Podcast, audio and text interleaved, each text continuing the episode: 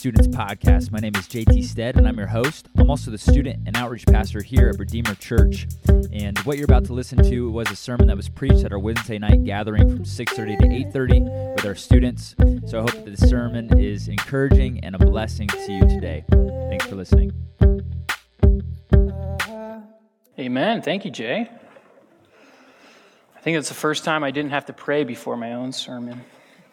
All right, uh, tonight we are going to be looking at 1 Corinthians chapter 15. So if you got your Bibles, please turn there.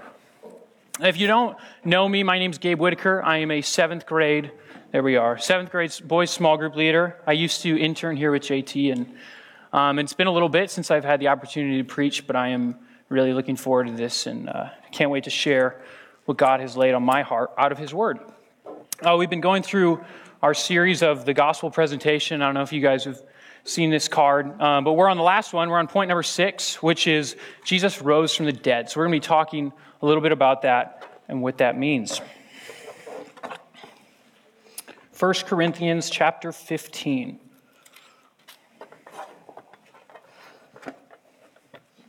The year is 1917.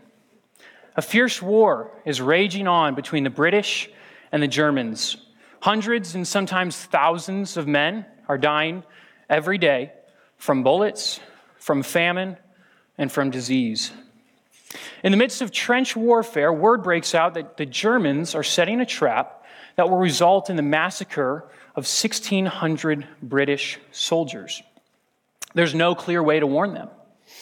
A decision must be made. Two young men are commissioned to infiltrate German lines in order to deliver an urgent message to the infantry division many miles off. The only way to proceed, however, undetected, is on foot. The men traverse through gunfire and barbed wire while passing by innumerable lifeless bodies, both human and animal. They run, hike, climb, and crawl through dozens of miles of terrain on their quest to deliver their invaluable message to the fellow British soldiers. And by a miracle, they survive. They reach the troops, warning them of the grave danger ahead. At first, the ears of the hearers are reluctant, but they soon understand what's at stake and they follow the orders of the two young men. Now, for these young men, there was no message in their mind that's more important than the one that they were asked to deliver. There was nothing that could stop them besides death itself from proclaiming the message that they heard to the people that needed it most. It was of the highest priority. It was, as you could say, of first importance. Now, the question I want to ask you tonight is what was of first importance from the apostle Paul? Well, let's read our passage. 1 Corinthians chapter 15, verse 3. For I delivered to you as of first importance what I also received that Christ died for our sins according to the Scriptures, that he was buried, and that he was raised on the third day in accordance with the Scriptures, and then he appeared to Cephas, who is Peter, and then to the twelve.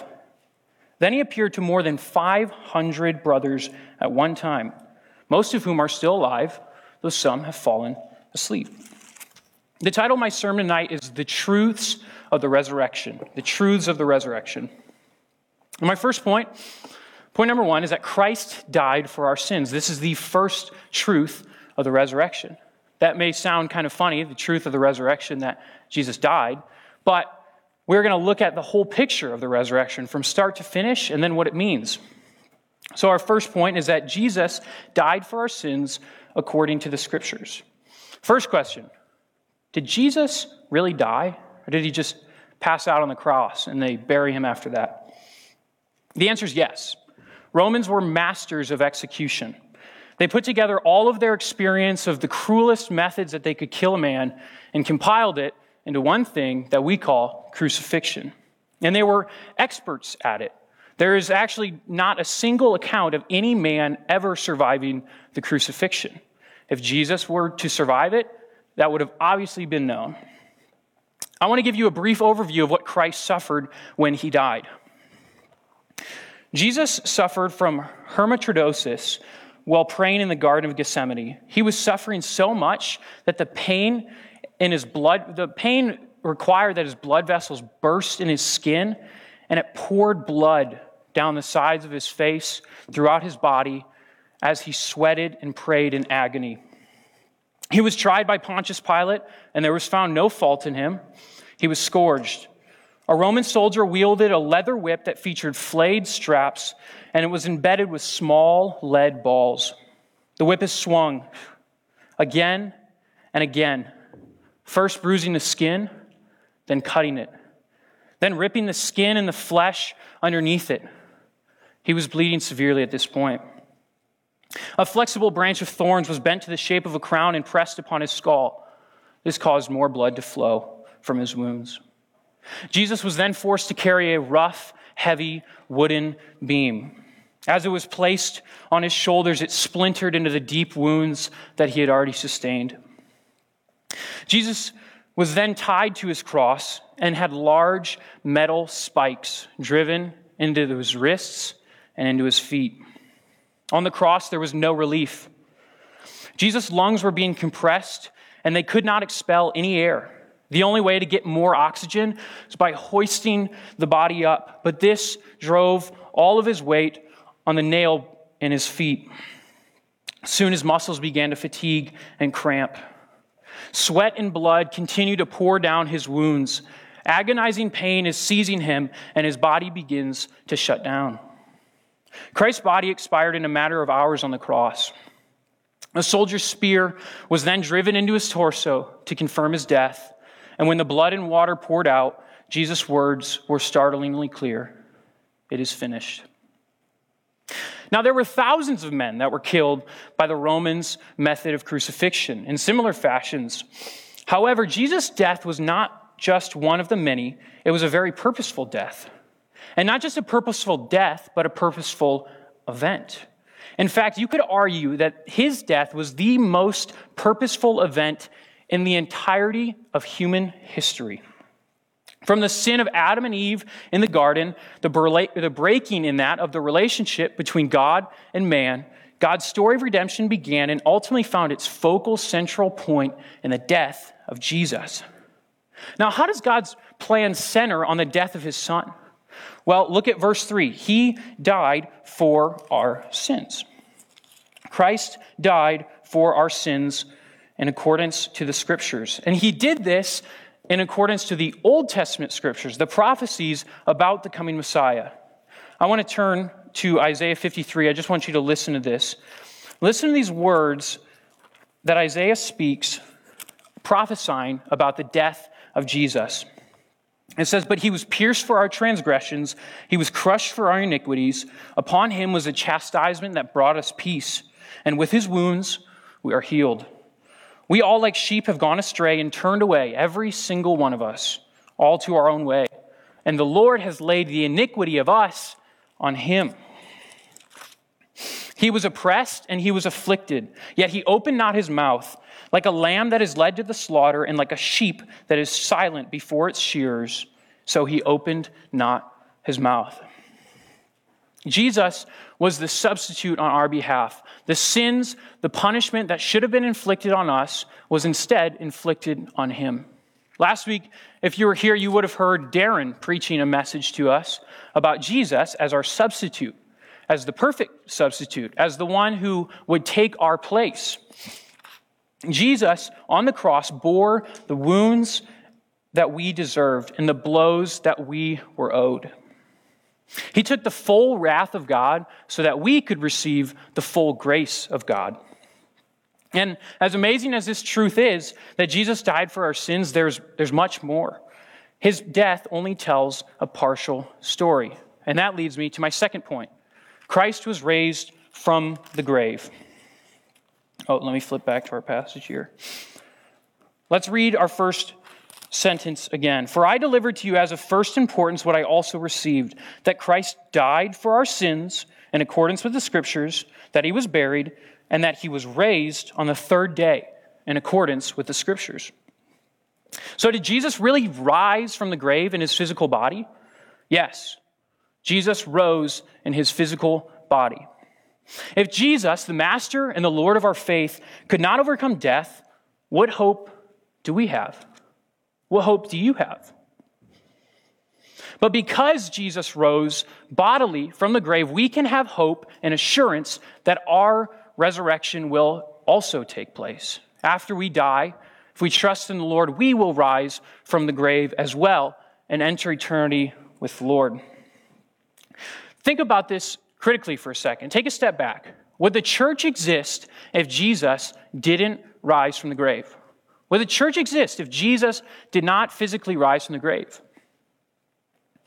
To help you answer, there's a great quote from a famous pastor, and he says, Critics have denounced the resurrection as a hoax and fabrication, but they've never explained the power of such a fabrication to produce men and women who gave up everything, even their lives if necessary, to love and follow a dead Lord.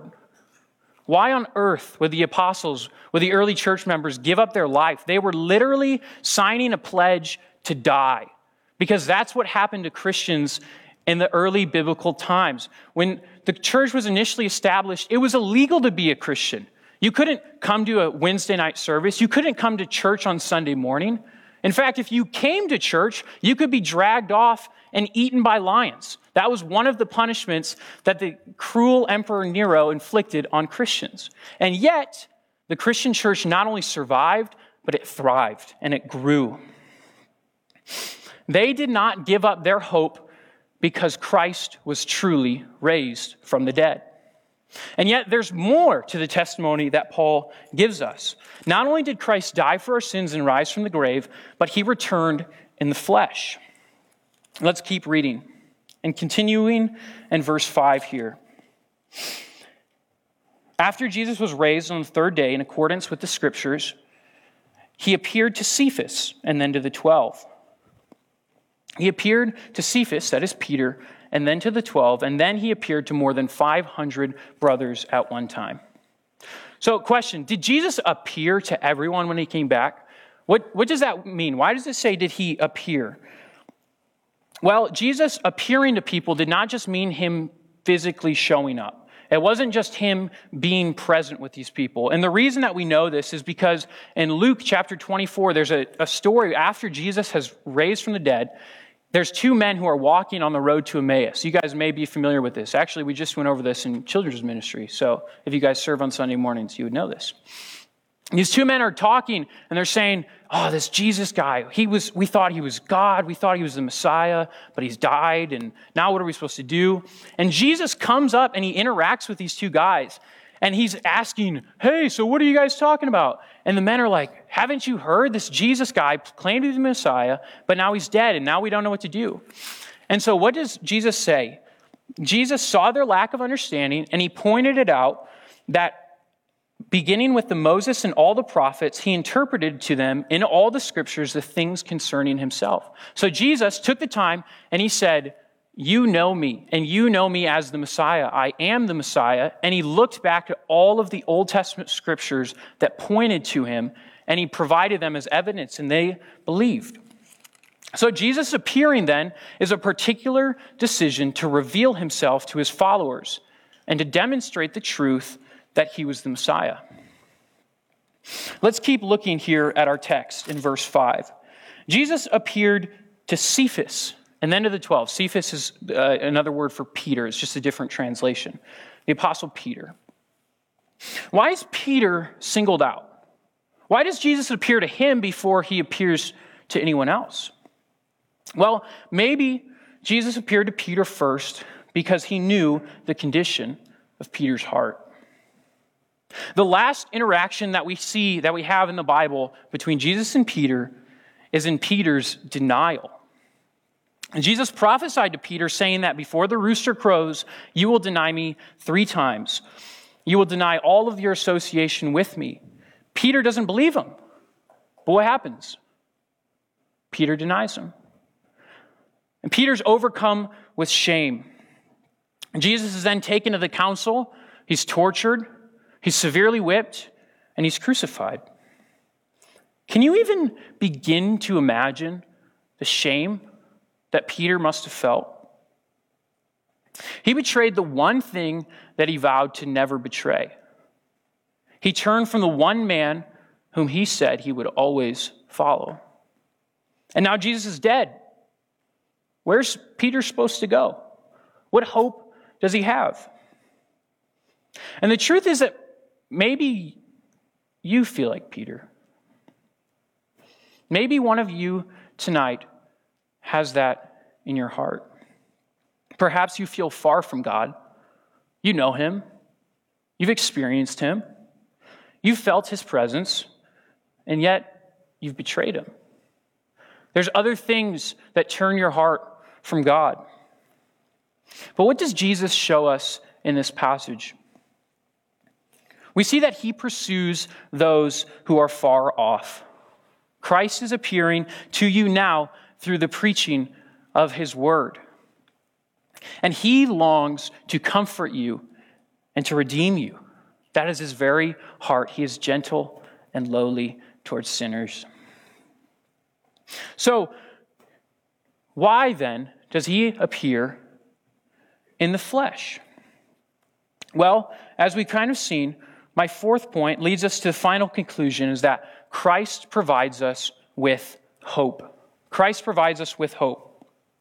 Let's keep reading in our passage here. So Jesus was raised from the, from the grave on the third day in accordance with the scriptures that he appeared to Cephas, Peter, and then to the twelve. Then he appeared to more than 500 brothers at one time, most of whom are still alive, though some have fallen asleep. Now, when you read this, I don't know um, what jumps out at you, but something that jumped out at me is the word fallen asleep. Why, why would Peter say that? Why would he say they've fallen asleep?